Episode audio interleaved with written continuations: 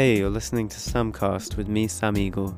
Here you'll hear the stories, methods, and thoughts of some of my favourite musicians from all across the musical spectrum.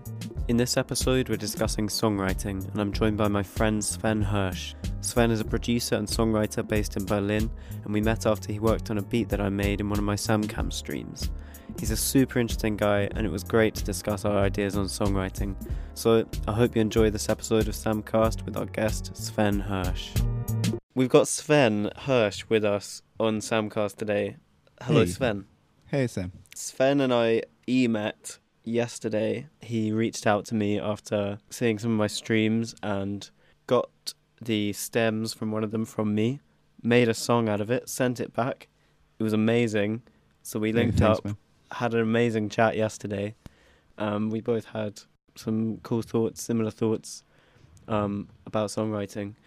But um, yeah, before we recorded this, we've we've tried this twice, and the software I was recording on crashed twice.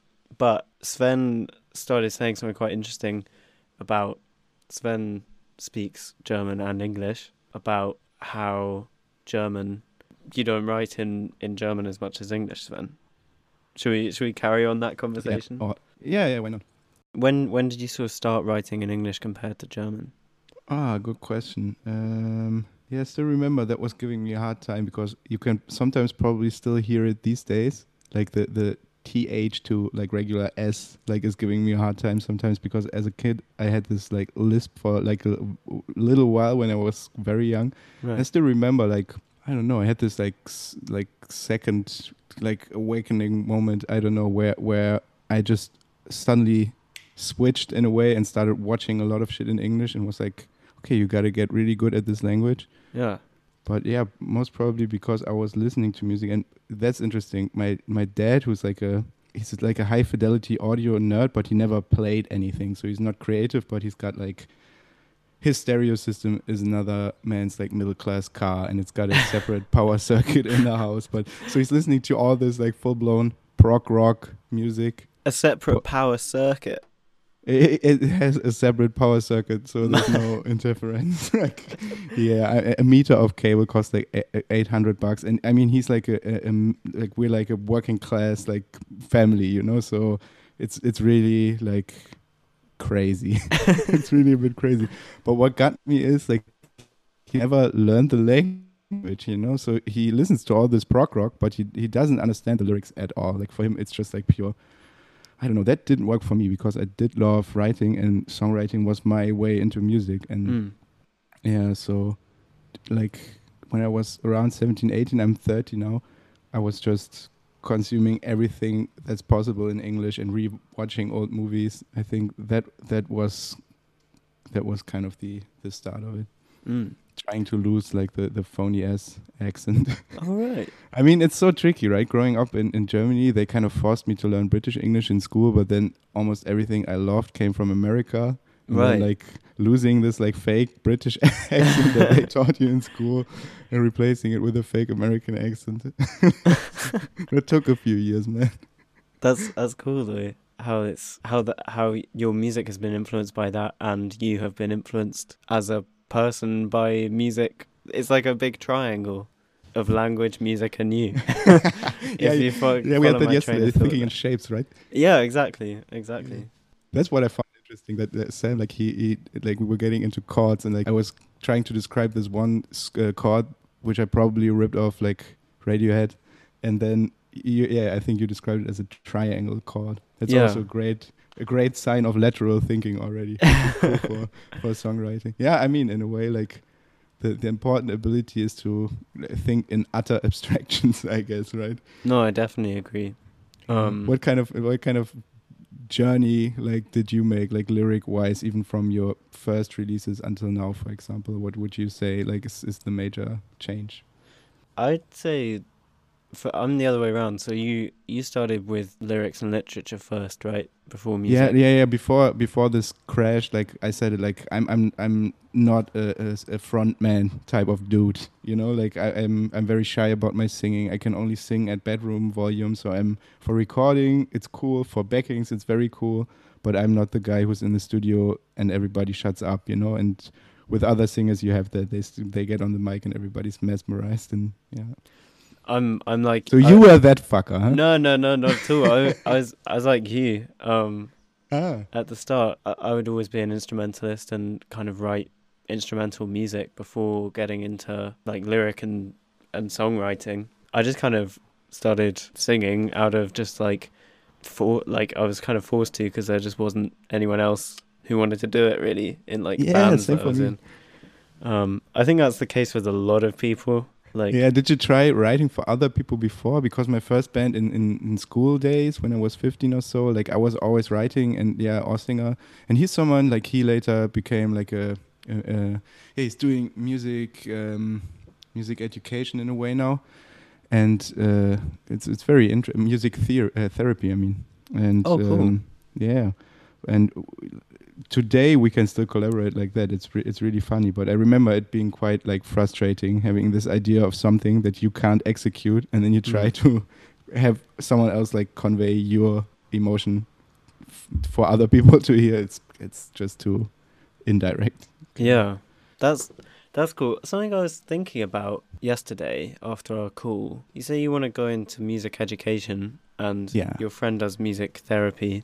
Yeah. Thinking about how if if you were teaching music, how that would kind of influence your own music as a creative. Like, if you were teaching music to someone, would your own music become simpler or more straightforward, or would it become um, More wonky. more wonky or, or more down a specific style or if you're doing music therapy like do you know what i mean like Yeah, he probably he has he he has to have a complete different access to it, right? To mm, to yeah, yeah. well, it serves a different purpose in that way. But yeah, I'm really curious about it too, how that would change it. Because yeah, so far I haven't really tried that. But I guess I mean, music education is a good question because like, what's your task as a as a teacher in Mm. that in that setting?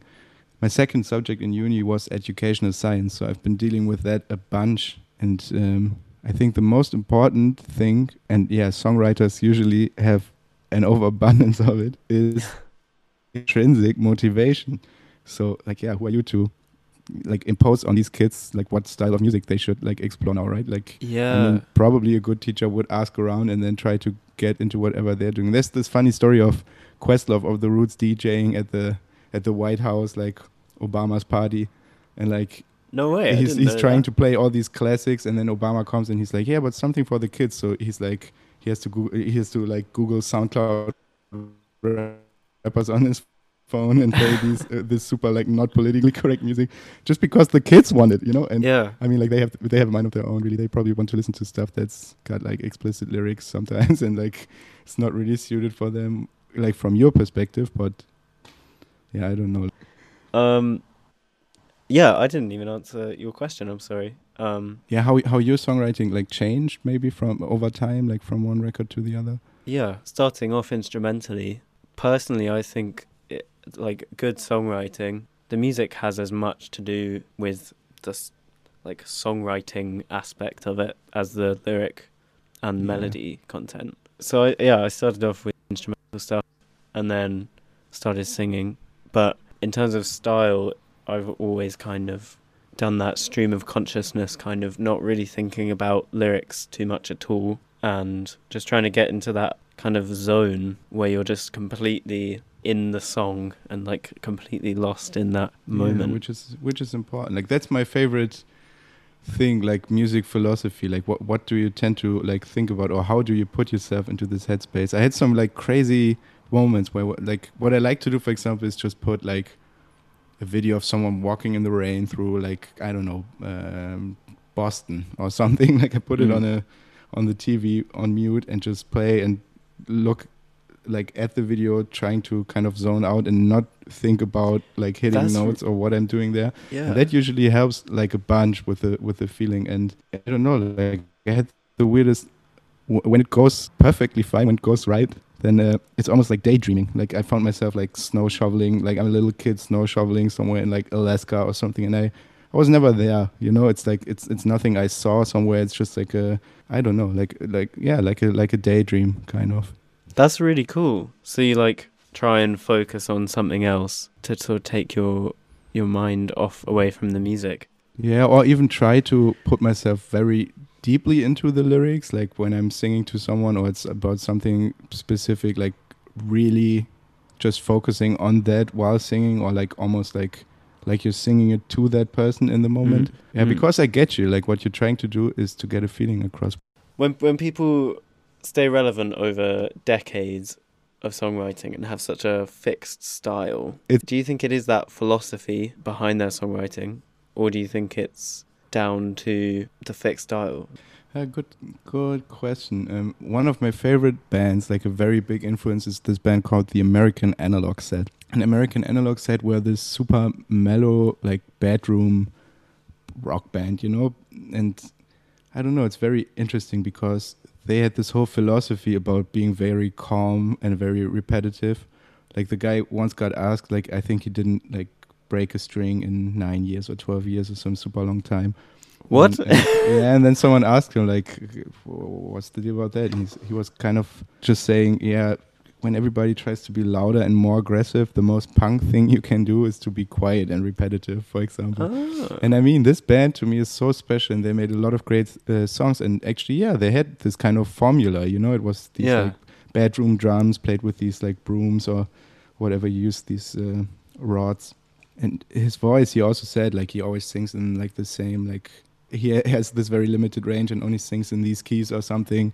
It's like, yeah, I mean, there's kind of a formula to it, but that formula really does the trick for me. yeah. But then And- again, they they weren't along for so long. I'm trying to think of like, yeah, Spoon is another classic like rock outfit that stayed super interesting, and every record is kind of like super unique. But then again, the style doesn't change at all. You know, it's Mm. always like this guy. He's got this very clear style of playing guitar or writing songs. Hmm. But it yeah, stays probably relevant. probably it's more like the the thought material, like weapons great thoughts, impactful shit. Yeah. Yeah, because I guess if someone has a style and a philosophy to try and do something so unique that there isn't really anything to kind of pinpoint it to, it's kind of timeless, isn't it? Mm. I mean, like for me, a good um, question about songwriting uh, would be: Is there any intersection of creativity and technology in, involved in your in your songwriting? Because I found myself doing that. For example, now we have the luxury of having like lexicons of, of rhymes. You know, so you have like rhyme zone dot something where Oh, you yeah. can where you can enter a word and you get all the rhyme words. And as a non-native speaker, at one point, I think that was a huge help. Just, uh, but even even even if you really know your way about uh, around the language, sometimes it's really cool that you can just knock out a list of possibilities, and then it's like, oh, these twenty words could rhyme with this one, Hmm. and yeah, like maybe you get some ideas that you wouldn't have had without that. Like I, I really like that. Like not. I, I don't know. Like I never, I never was too much into gimmicks, like art school tricks, where you're like, oh, take the blah blah blah random number and then take this page of the last book you read. Yeah. just- No. I don't know. That that's a bit weird to me, but this like yeah, the the the cyborg style of songwriting, like Yeah. using using the internet to help you. People are always suggesting to do those things, like choosing random things out of a hat or opening like a random page. I don't even own a hat at this point. yeah, no, I'm I'm like you. I'm never really into that. But technology wise, I remember seeing a, a David Byrne interview about this, and he was saying that you shouldn't shouldn't rely on it too much. Ah, but that's interesting because he hangs out with Brian Eno, who Yeah, kind true. of like invented ge- generative music, right? Yeah. Like what he's doing is setting a bunch of parameters, Mm. letting the computer play music for him.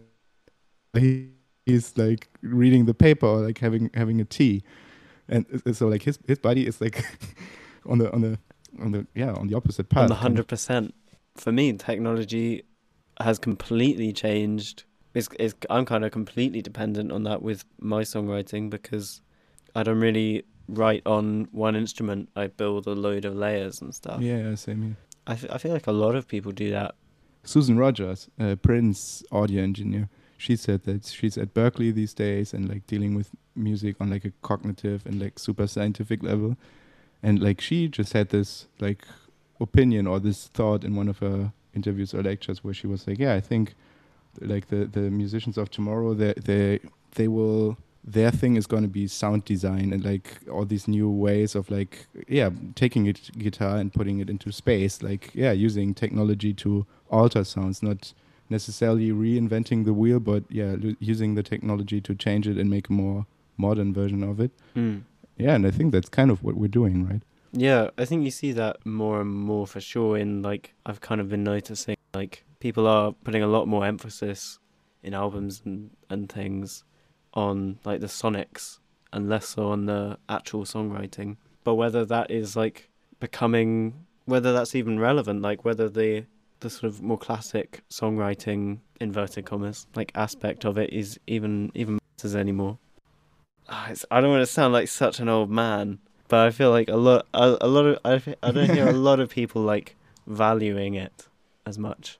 like a, a preserving a vintage mindset so to speak Yeah, I feel like just the emphasis is is not enough on like the catchiness of like a song. Kind of all all I see is like good songwriting is just it's like equal parts catchy, equal parts weird. Okay, uh, speaking about this this modern songwriting, what are some of your more um, um, of your more vintage influences? Like what what kind of like books have you read, or what kind of art do you like? I saw this Paul Klee book yesterday, for example, which for me is like deep cuts shit. That was very funny. Like he was Yeah, just that was doing a crazy. studio tour with a camera, and I have this little book of like Paul Klee. I think he's a German painter, right? And uh, I had this little book of his illustrations, and I saw the same book or like a, a book from the same guy in Sam's rack there. Mm. And I mean, those influences, like sometimes probably that's even more interesting than other music that influenced you to me. Yeah, I I don't know. I've I've kind of thought about this before, like Paul Klee and stuff. It's it's very much about like shapes, isn't it? Yeah. And as as you both you and I write music because we don't know like chord names and stuff, we both see it very visually in like chord shapes as opposed to chord names. Yeah, I think visual artists that's def that definitely translates into music in terms of making music with lots of colors and lots of textures and things. Um, yeah, I would I would say, for example, your your EP covers really match the music in a way. They're like also like shapey, um, Yeah. artworks, right? Yeah, I guess um my sister is uh, an artist and she's she's got a very similar like style and she would always introduce me to music very early on. Yeah, Um, that's cool. That's a that's a close to home influence. That's great to hear. yeah, very close to home. um I don't know man, like other visual artists though. I always say he's my favorite painter but I can never remember his name. he did a lot of he's he's kind of local to me. His I don't know if that speaks for his paintings or against them. You know, No, maybe they're so overwhelming that you don't even care for them. Paul Nash. That's his Ah. name. Paul you, heard Nash. it, you heard it here first. Yeah, Paul Yeah. Nash. I'm googling the fuck out of him right now. Yeah. Ah, check- it's the first picture that comes up. Ah, that's funny. Two word titles in German. This uh, gr- uh, plain graveyard is called Totes Meer, which is dead ocean. But Totes Meer, that's a it's Uh, Dead Sea in English, right? ah. Oh, that makes sense. I just love how um how his style changes so much. It always kind of interests me when artists can change their style so so much throughout their career, as so many people do. That seems to be something that not that many musicians do, really. I find some do, and the Oh, people yeah, that can, That's, that's an interesting one. Yeah. The people Like, that do you do you have a relevant. do you, do you have an easy time changing your style? Like you, you you told me even that some of the songs like bassy song, like your approach was like, hey, the the bass is first, in like a very Brian Eno lateral thinking concept first way. And I found like I just found my shtick in music. Like I found the I, f- I, I, I ripped off all the bands that I liked the guitar sound of. You know, like I I sucked up enough like the Rapture like records or stuff like this to to play this style of guitar, and that's what I gravitate towards. And then it's sometimes it's really hard for me to get out of my head and write like a I don't know 13 eighth like symphony. Find it hard to write a symphony. I, I don't think you're alone there, Sven. Do you have a? Is it easy for you, or does it come natural to you to switch your style or to try something new? Uh, even, I, I think you even mentioned that the, the, the, the first thing you did after you got signed was like way different, for example, from what you did before, like even to other people. And like, I mean, that's surprising to me because I, I think there's like a very clear. Then again, for me it was collaborations. Then then you work with people who are soul singers, and all of a sudden you do this neo soul music. Although you're like a, a 2000s indie dude, and that really happens a lot. And your child, your style changes from influence from other people. Yeah, all Yeah, of a sudden, like you listen to to stuff that influences them, and then you, yeah, like neo soul is probably the most passive influence for me. Of course, I care about what like Questlove from the Root says in interviews or something, but it's not like I, I listen to a whole lot of D'Angelo in my life. You know, it's Hmm. like I, I I know like a lot of his songs, like that I like from like a certain period, like two or three records, but it's not like I, I'm a deep cuts neo soul fan. You know, you Hmm. like passively sponge this up. Yeah, no, I get you. Um, in terms of changing style, I guess, I guess it's when you're when you're at the start of your kind of career and you're doing like very small projects like singles and EPs and stuff. It's kind of it's kind of like you don't really want to change your style too much. I I try to I try not to change style too much, but just let it sort of naturally develop, I guess, and change. For me, that's actually like a like this question is hard uh, because I feel the same as you, but for me, it's like I collaborated, or like I had various bands that like crash landed, and then throughout some years, like I had these like huge changes, or then you work with this with someone who's like a very trained like pop singer, and you do something completely different than like your weirdo indie roots, Mm. and at some point, it's it's like, can I put all this under one roof? Like, can I even like Mm. could this be like a project? But then you have someone like uh, Damon Albarn. Like, I mean, what he does with Gorillaz is like it's, Oh, it's rap one moment, then it's indie the next moment, then it's like folky, and some people can really like do this because some people can really pull that off, right? They really can. I mean, he writes a lot of um, like theatre stuff as well, like musical ah, I didn't even know. soundtracks and things. And then, like you say, he's got Gorillaz and producers for all sorts of people. Yeah, he's a really cool guy from Colchester as well. What? And the same, uh, yeah, same little. Uh, Yeah. Went to the same sixth form college. Um, Yeah, somebody invests some more money into that school. That seems to be the spot. yeah that that school had um there's also this there's actually also um there's a guy called rat boy from colchester who also went there and Mhm. you know is he's kind of like he's he's kind of he got really big and he's sort of i think had his time now i guess but like somehow he's a sample of one of his songs ended up on kendrick track Oh. and like no one has a clue how but it's just mad Yeah, because these people, these rap producers, they dig, man. I mean, like Dilla, for example, he was uh, sampling Stereolab, which is deep cuts indie shit, right? So, Yeah. Like, how did this record get to Detroit? Like, how did it get to the hands of this these guys who who, who were rapping about like cash, weed, and women? and it's like, yeah, somehow somehow that happened. Somehow this like f- very French indie record found Yeah. its way there, and that's cool. Yeah. No, that is cool. Um, what I was gonna say about uh albums was like, I think albums are like, because I was talking about small projects like EPs and stuff. I think albums will always be relevant, just from like an artist's point of view, as it like just splits up someone's career nicely, Mhm. and yeah, that's kind of. I don't think albums will ever go away, really.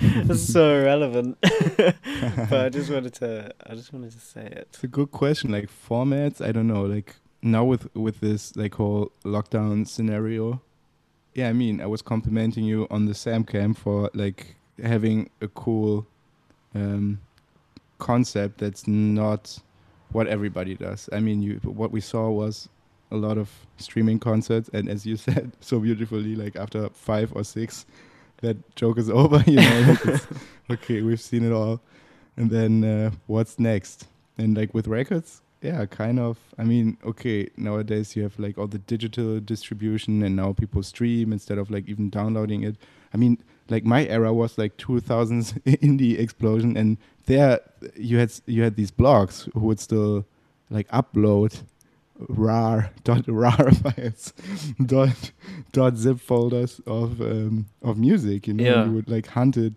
through like in a in a semi legal environment and all that is not really happening these days, right? And even even with the formats, it's like okay, there's EPs and singles and records, and then some people like try to do super out there shit, like this last Wu Tang record that was this like there was only one, right? And it was like it had like a whole installation around it, and you had to buy it like an artwork in this auction for like a lot of money. Oh, jeez, I didn't hear about yeah, that.